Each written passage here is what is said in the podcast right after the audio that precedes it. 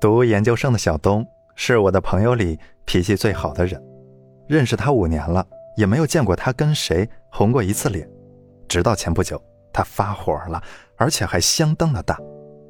那天，小东去汽车站买回家的长途客运车票，因为家在偏远的农村，车次很少，排队的人很多。当售票口开始售票的时候，一个老爷子突然就插在小东前面，完全没有任何预兆和解释。小东拍了拍老爷子的后背，说：“大爷，这边都排着队呢。”老爷子头也不回，像没有听见一样。小东就又拍了一下，并且重复了刚才的话。这可倒好，老爷子倒是怒了，转过身就大声的嚷嚷道：“我年纪大了。”插个队怎么了？站那么久我受不了，你再碰我一下试试。小东一下子懵了，脸涨得通红，正准备找老爷子理论时，被后面的人拉住了。小东把事情的前后跟我说时，还是一脸的火气。他愤愤不平地说：“谁不是站那么久？再说他年纪又不大，凭什么倚老卖老？”小东的遭遇让我想起了另外一件事。一个好久不联系的大学同学突然找我借钱，经过确认，排除了骗子可能之后，我才想起来，我和他一起也只上过几次的计算机的选修课。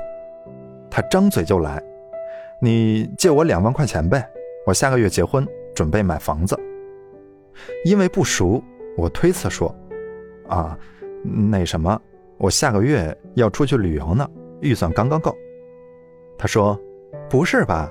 你出门旅游的钱都有，借我就没有了？我说，嗯，不好意思，真的没有了。他说，你真是太不够意思了啊！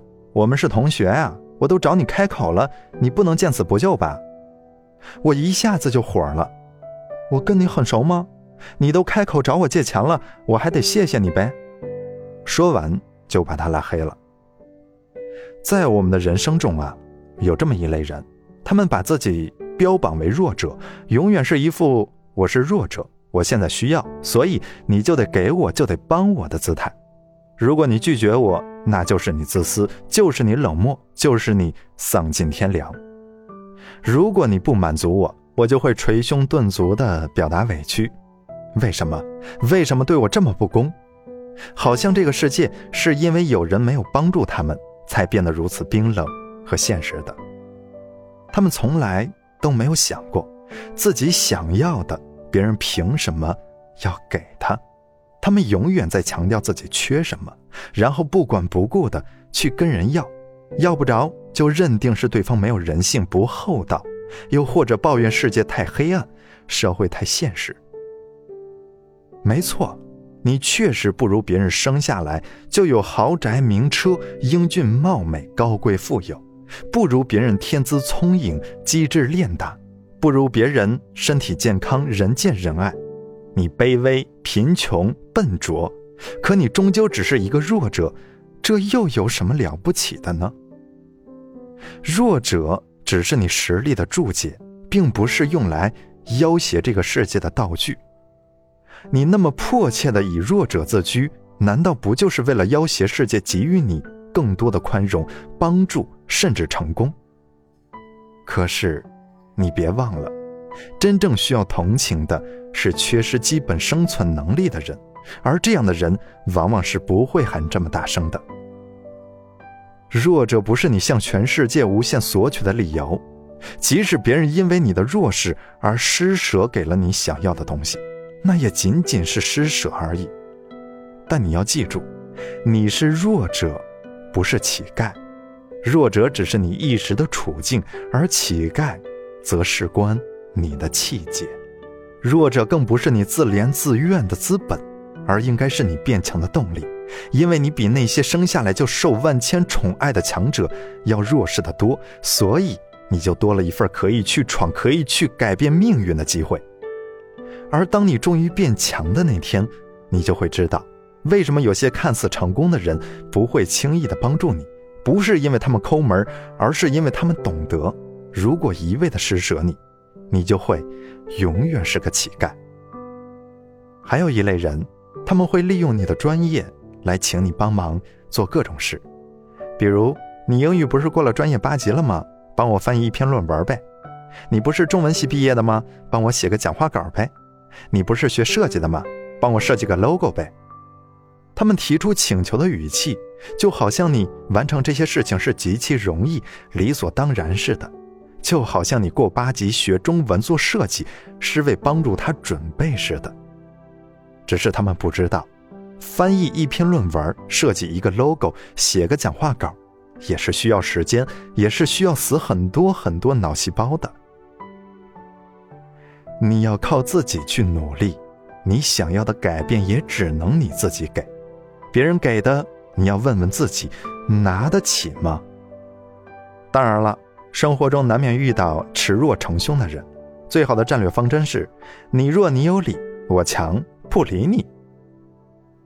M 是个职场新人，上了三个月的班的他，在微信上向我诉苦。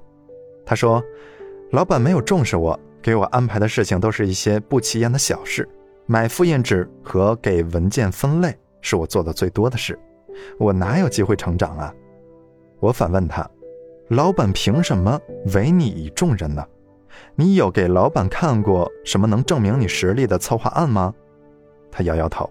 他接着说：“老板给我指派了一位前辈，可是他根本就没有想教我什么，整天就只顾着忙他自己的事情。”我又说：“前辈凭什么要义务的教你？前辈们的宝贵工作经验。”不都是经过时间积累和沉淀，不都是经过一次次的挫败或者成功所凝结起来的吗？他说：“那为什么有的新人可以进步的那么快，而我总是忙些琐碎的事情，既没有成就感，又无趣、无聊，没进步？”我说：“机会都是均等的，别人之所以比你更快的适应，更早的赢得机会，是因为别人比你更拼、更尽力。”我解释道：“有的新人进步得快，绝不是因为他们运气好，而是因为他们做到了一个新人应该做好的本分罢了。作为新人，你的态度将会决定你在这个公司里将会学到什么。如果你总是被动，那么你得到的肯定是被忽视。作为职场新人，最初交到你手上的工作多是简单琐碎的，在你看来不那么重要的。”你可以很快就完成，那剩下来的时间你会做些什么呢？上网聊天、看微博、聊微信，还是主动问问周边的前辈们有没有什么事情可以帮忙的？哪怕是只接收一个邮件包裹，或者顺手冲一杯咖啡，至少你会给前辈们留下这家伙还行的印象。那么前辈们才有意愿去帮助你呀。其实 M 的遭遇是很多职场新人都会面临的问题。当你经过一番厮杀，拼到一个自己较为满意的工作岗位或是实习机会的时候，当你心生憧憬，觉得自己的美好职场人生就要开始的时候，现实却给了你一记闷棍。你发现周边的同事们都埋头做着他们的事情，对于你的到来，友好的人会对你笑一笑，冷漠的人会连头都不抬一下，运气好点的人可能会遇到十分热情的人。他们会主动和你打招呼。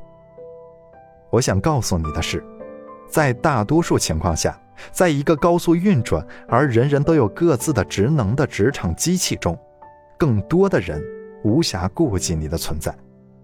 我自己手里的活多着呢，谁有空搭理你呢？你看，不管你了不了解这个世界，这个世界都不会弯腰来迁就你。就算你无止境地坠入谷底，也不要觉得理所当然的会获得同情。这个时候的你，要想象自己已经站在了悬崖的最边上，一个不小心就会坠入万丈深渊。所以，请打起十二分的精神来呀！就算你运气特别好，公司给你安排了一个非常有经验的前辈，但你很快就会发现，他根本就没有多余的时间。来教你东西，而是把你晾起来。你委屈吗？你说当然。可是我想问你，别人凭什么帮你？哪个前辈不都是经历了诸多辛苦才领悟到的工作经验？凭什么要与你这个新人分享呢？你哪来的资格翻白眼、拍桌子、嘀咕、闹情绪呢？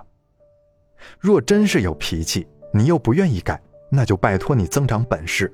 别人能从你这儿得意了，就会趋利避害，也能忍你。怕就怕呀，你一无是处，还自以为是的觉得是虎落平阳。所以，对于前辈们交代的事情，你要积极主动的接受。遇到问题的时候，可以大胆主动的提出来，用谦虚的态度跟人请教。即使你觉得完成起来有困难，也不要轻易的讲出来。这个太难了，我不会。这样的话说多了，就会让人觉得你是一个怕困难的人。那你又凭什么要求前辈和领导信任你呢？此外，你还要学会学习，比如同样的任务。就算没有交给你，你既要看到前辈们是如何完成的，也要试着自己去想解决方案。大到做任务，小到接电话，你都可以学习，而不是干坐在办公桌前等前辈们忙完了来教你什么。人生就像一只储蓄罐，你投入的每一份努力都会在未来的某一天回馈于你。只要你有了一定的积累，你就会在不知不觉中变得不一样。等机会降临时，才不会惊慌失措。你会慢慢发现，人呢，真得自己努力，自己争气。一旦你做出些成绩来了，全世界都会对你和颜悦色。我经常听到这样的对话：“这个真的没有办法，是吗？各种方法都试过了，嗯，都试过了。那这个试过了吗？哦，还没有。这个呢？啊，也没有。”那你凭什么向老板提涨工资、升职？凭什么向朋友开口要帮助？凭什么向恋人要更多的感情？老板给你安排的任务，你千方百计的完成了吗？还是找来种种借口搪塞，或者在任务失败后推卸责任？朋友当初找你帮忙的时候，你假装消失了没有？又或者他给你发的节日祝福，你及时回复了吗？恋人给你的关怀，你珍惜和及时反馈了吗？还是打着爱的名义，一味的要求对方付出？如果你没有做到，你凭什么轻言放弃？凭什么张嘴闭嘴就迷茫？凭什么受点挫折就厌世？凭什么指着理想说遥远？凭什么闭着眼睛说没有目标、没有方向？其实，能成事儿的人和平庸的人最大差别。就是在你想放弃、想偷懒、想退却的那一瞬间，有人却坚持了，尽管他和你同样疲惫或是胆怯。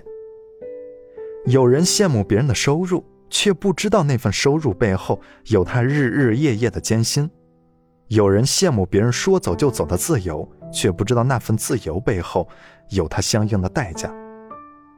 一切都有代价，所以不必羡慕。